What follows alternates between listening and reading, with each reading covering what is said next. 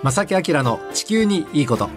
皆さんこんにちは。正木明です。小木野恵美子です。え今日は11月23日お休みの日勤労感謝の日でございます。ね普段はちょっとね聞けない方ももしかしたら今日聞いていただいている方も多いのかなと思いますが。嬉しいですねそれだったら。はいあの テレビの人間正木明ラジオもやってるんですよ。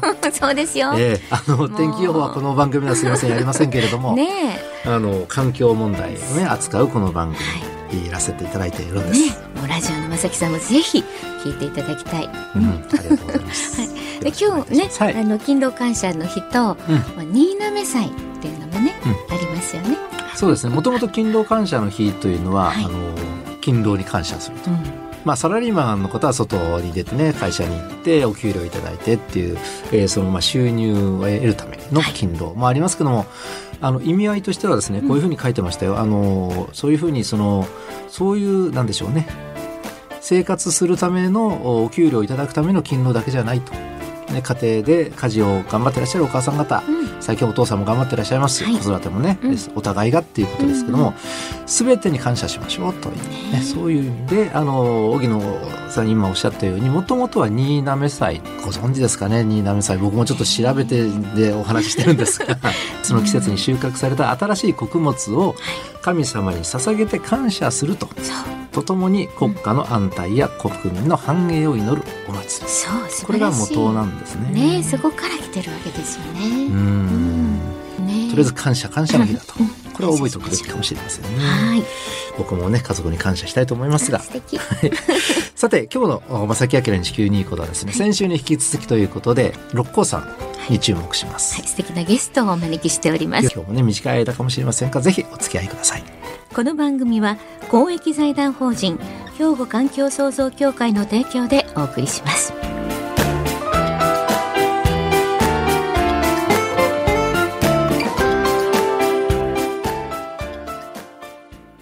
兵庫環境創造協会地球温暖化防止自然環境の保全再生子どもたちへの環境学習など皆様と共に身近な暮らしの中で地球環境を守るための取り組みを進めています。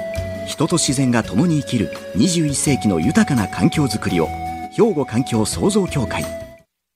はい、えー今日の正木明の地球にいいことはですね、えースタジオにゲストをお招きしております、えー素敵な男性です。はい。2週続きで今日もお越しいただきました。朝ぐらいです。ちょっとねアウトドア系のね。自然の中にしょっちゅう入ってらっしゃると思いますそうそうがはいご紹介お願いします。はい、えー本日のお客様公益財団法人兵庫環境創造協会環境技術事業本部環境調査課の課長補佐でいらっしゃいます土本大輔さんです。こんにちは。こんにちは。よろしくお願いします。今週もどうぞよろしくお願いします。よろしくお願いいたします。えー実は先週からお届けしているこのね、六甲山の自然についてなんですが、もともとはあのこの番組にお寄せいただいたお便りからそうなんです。なんですよね。はい、リスナーの方から、ん。まあ、本当に人が、まあ、地球上の生き物の一員であることこの共生の大切さを感じましたって、まあ、番組をね聞いていただいてそれを感じていただいてそれから生物多様性をテーマに六甲山をはじめ身近な自然に生息している生物を紹介して気候変動など昔と比べて生息状況に変化があるのか知りたいですといただいたんです。京都の吉さんでした。はい。はい。そのお便りを受けて、あの私だけではこと心もとないのでね あの専門の方に来ていただいてって、先週からこのお話をお届けしてるわけなんですがそうなんですあの先週はね、えーその土本さんに六甲山の自然の、お今までの自然についてというかな、はい。お話を伺ってもともと六甲山は一時的にはハゲ山だったんだと。ねうん、それがあの、まあ、木を、まあ、使ってしまってということですね。であの、まあ、一部は残ってるという話だったんですがあのなんとかこう復元させようというかね、元の森に戻そうということで植林が進んで、今のあの六甲山の姿があると。でもその、ね、六甲山は最近やっぱり変わってきてしまってるということなんですね。ねえ。うん。どうなんでしょう？やっぱり原因としたら。そうですね。あの、まあ、気候変動、まあ、地球温暖化ということもあると思いますが、はい。あの、まあ、過去に植林をしてあの植生を復元してきたっていう中で木がどんどん育っていってるっていう、うん。大きくなっていってるっていう面もあると思います。うん。であの育っていくにつれてあのだんだんその植生の状態ですとかそこに住む動物の種類っていうのも変わってくるんですけれども、うん。そのあたりが少し単調化してきているっていう面もあるのかなというふうには感じます。はい、単調。それはどういう何が原因？そうですね。あの神戸周辺六甲山の標高の低いところっていうのはもともと常緑冬でも葉っぱをつけてるあの常緑樹はい。と呼ばれる木があの覆う地域なんですけれども、はい。あの過去にずっと人が木を切ってた頃はあの落葉樹の森に変わってたんです。あなるほどあるいは赤松が生えるような森だったんですけど、はいはいそれがどんどんどんどんこう繊維が進行するっていうんですけど植生の繊維が進行するっていうんですが、あのどんどんどんどん植生が変わっていって、はいで中身の植物も変わっていってると。ただあのもともとあったその神戸の六甲山にあった森の植物っていうのが過去にこう人がバーって木を切ったりしてきた中でうんかなりこう消えてしまってるんですね。そういったのが返ってこないんで緑は豊かになっているけど中身がこう伴ってないっていうようなそんな状況にはなってきてます。ねなんか落葉樹があると、うん。要するに葉が落ちるのでそこが、肥料になってまた何かね、生物が育まれる何か肥やしになったりもするじゃないですか。そうですね。あの葉っぱは常緑樹も葉っぱは落ちるのであの落葉はできていくんですけれども、ええあの常緑樹の場合やっぱり林の中が暗くなってしまうので、え林の中にこう植物が育ちにくいというか、うん。そういった森になっていきますね。あの今伺っているとそのもともとその自然というのは、まあ、木がまあ生えて成長して大きくなってでどっかでやっぱりそれはもうあの一生を得て、ん。でこう変わっていって、うん。その植生自体もどんどん変わっていくもんなんですか？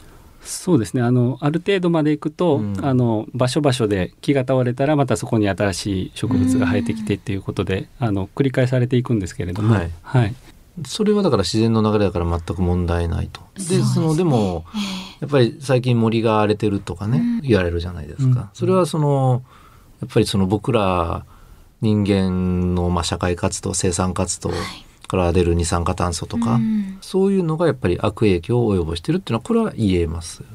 そうですね。そういった面もあると思います。あのそのあたりのあの著書もねえお書きなんですね。温暖化と生物多様性という。えね教書ということですけれども、うん。ねこれはどういった、まあ、温暖化についてもかなりいろいろと調べたりそうですね。あの、先週ご紹介させていただきましたあの、はい。六甲山のブナの話をうん。書かせていただいてまして、六甲山の750メートル以上のところにあるブナの生育的地がどんどんこう温暖化に伴ってなくなっていく可能性があるよっていうようなことを書かせていただいてます。ああなるほどね。そうそう先週その話が僕はショッキングでね。私も 残った気が4本そうそうあの元々のねねえっていうことですよね。はいあのブナ林というのは気温の低いところじゃないと育っていかないと。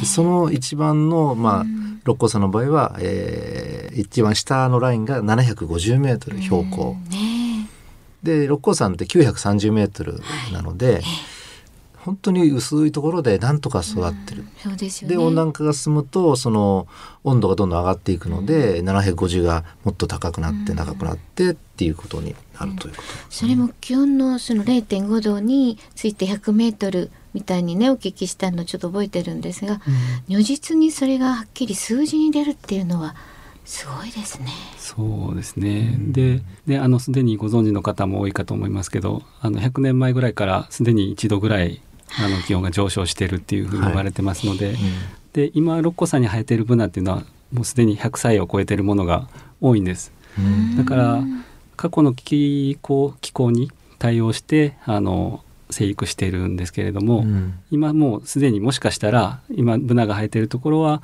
ブナの生育適地じゃなくなっている可能性もあるのかなと考えてます。必死になって生きてるんですよだから今あるブナはう。わあこれどうしていけばいいんでしょうね。あの木は喋れないんでねねえそのあたりは僕らがやっぱり、うんあのとちもさんのお話などを通じてええ汲み取らないといけないっていうことですよね。そうですよね。うーんじゃあその僕たちはねどういう考えを持って具体的に取り組んでいくべきなのかということなんですがそのあたりはまずまず僕らはどうしたらいいいいんでしょう？その六甲山の自然を守るには。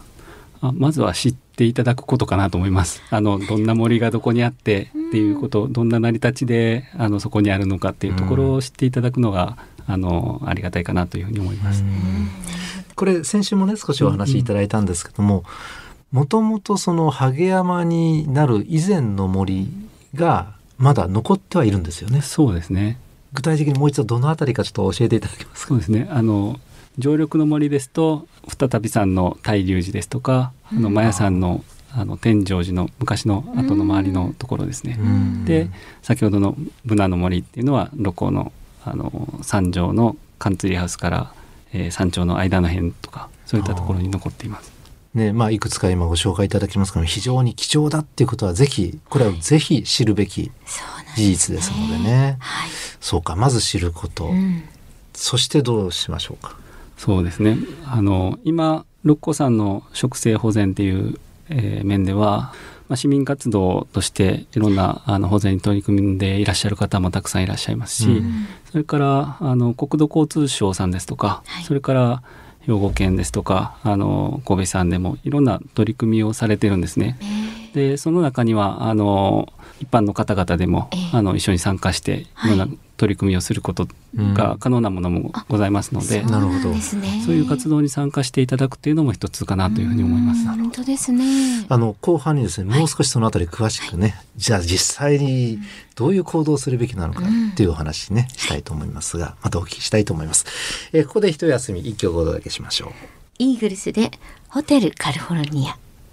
はい、えー六甲山の自然を守るには実際に私たちは何をするべきなのか、そうですね。そこですね。えー前半栃本さんのお話はまず知ることであるとはい。現状を知ること、うん今どうなっているのかと、ね。であのいろんな取り組みがねあの行政をはじめいろんな市民団体も含めてあのされていると実際そのそういうものに参加してですね具体的にはどういう活動になるんですか？ブナの森に関しましてはあのどのような活動をされているかって言いますと、まあ、少し前にブナの苗木を育てて植えられているようなところがあるんです。はい。でその中で苗木を育てるために、はい。あの下草を刈ったりっていうような活動をされているところありますので、うん。そういうのに参加するっていうのもあるかなと思います。なるほど。であとですねあのブナの実っていうのが六甲山の場合なかなかできない状況になってるんですけれども、多分ももう少ししたらこう実がしっかりできる時がチャンスが来るんじゃないかなと思ってるんです。うん。でそのチャンスがもし来た時は あのぜひその種を集めてはい。苗木を育ててっていうようなそんな活動が必要になってくるのでうん。ぜひそこに参加していただくとかなるほど。そういったことも大体あの植物って1年に1回は実をつけるといううん。単純なイメージなんですがそういうわけでもないんですか？そうですね。ブナがもともと4年から5年に1回ぐら。いしかしっかり実をつけないっていうふうに言われてましへてーで六甲山の場合はもう1993年からまともにこうあの豊作になってないんです。それはもしかしたら最近の温暖化とか、い。自分が本来は住むべき環境ではないところに必死で住んでるからそうなってるかもしれない。です。そうですね。その影響もあると思います。ねえ。であとは過去に我々が木を切りすぎてブナが少なくなりすぎてしまったっていうこともあると思うんです。そうかじゃあその今年は実をつけそうだっていう情報をちゃんと得るのってめちゃくちゃブナにとっても その六甲山の自然にとっても大事ですね。貴重ですね。でブナの保全に関わられている方々もなかなかこう高齢化が進んでましてそのブナの実がちゃんとできているかっていうようなチェックを、なかなかねなかなかできてない状況なんですよね。山に登らないといけないですもんね。ねそうかもう近所だから行くよ僕。そうです。やっぱり これは正木さんが先頭に立っていくべきですよ。ね勝手にでも森の中入ってね また自然壊しちゃったらダメなんで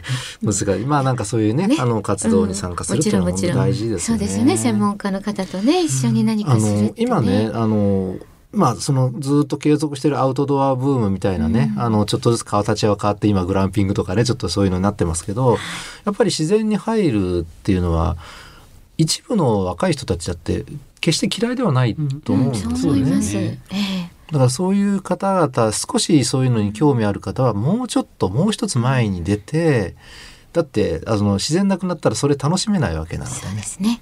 うん。でそのでも情報をまあね提供される側とうん。受け取る側の何かそういう橋渡ししたいですね、本当にね。うん。そうですね。ええ。だから先ほどおあの植林はい。というねお話がありましたけども、うんあの木をこう植えていく苗木を植えていくと。でもそその森をしっかりとしたものにするにあたってはその植林だけではダメですよね。そうですね、んある程度あの木を切ったりっていうことも、うん管理っていう面では必要になってくると思います。逆にね切ることも伐採も大切。なんか自然は自然のままで置いとくべきっていうふうにもちょっと僕は思ってしまうんですけど、でもい一方である程度は管理は必要だとそうですね。荒れてしまうっていう話も伺います。どどっちも正解ですか？そうですねどちらも正解だと思います。でただあの六甲山の場合あのこう人が育ててきたあの森っていうところがかなり多くなって今はそうますのでですよね。そういった面でやっぱりあの手を加えるっていうことは、まあ、手を加えるというか手入れをするっていうような発想にもなるかと思うんですけど、うんそういったことは重要かなというふうに思います。なるほどえね。えまあそこもだから難しいところですね。ですね。自然をうまくええ生かしていくっていうのはね。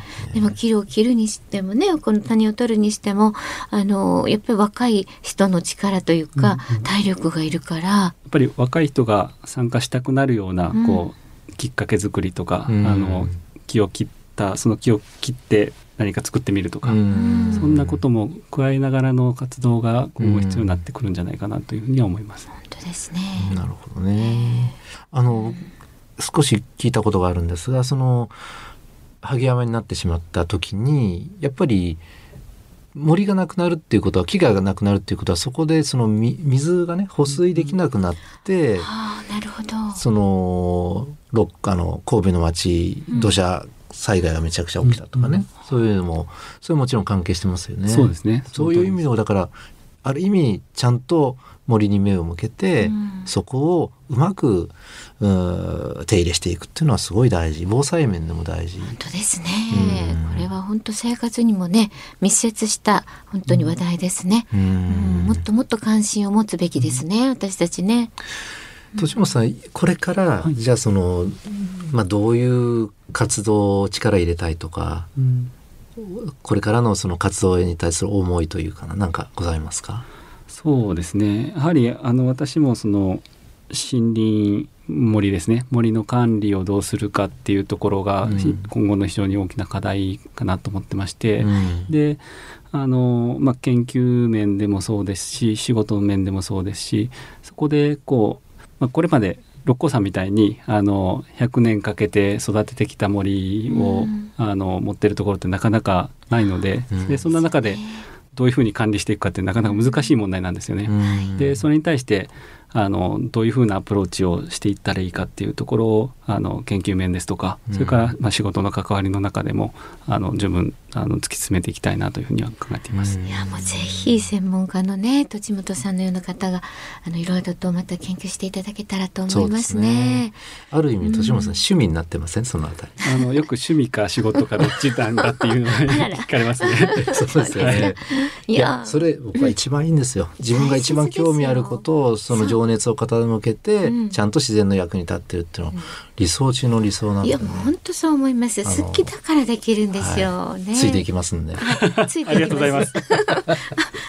あのラジオを聴きの皆さんもね、あの六甲山が今現状こうなんだと、こういう問題があるんだっていうのをお分かりいただいたと思うので、少しこう積極的なね考えを持って行動につなげるっていうね、えー心がけていただければというふうに思います。い、やー先週今週と貴重なお話を伺いました。どうもありがとうございました。ありがとうございました。えー本日も、そしてね、先週もですが、お客様です。えー公益財団法人、兵庫環境創造協会、環境技術事業本部、環境調査課課長補佐でいらっしゃいます、土本大輔さんにお越しいただきました。本当にありがとうごありざいました。がとうございましたあ。りがとうございました。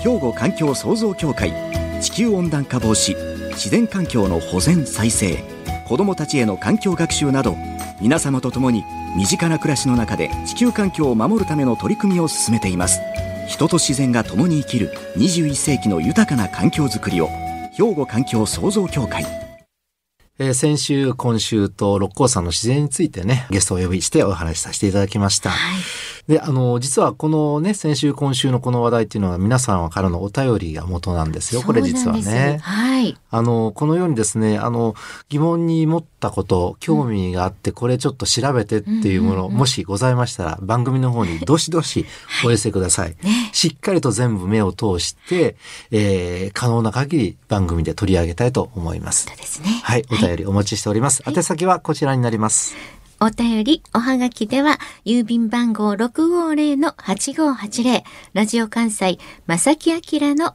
地球にいいこと。ファックスでは、078-361-0005。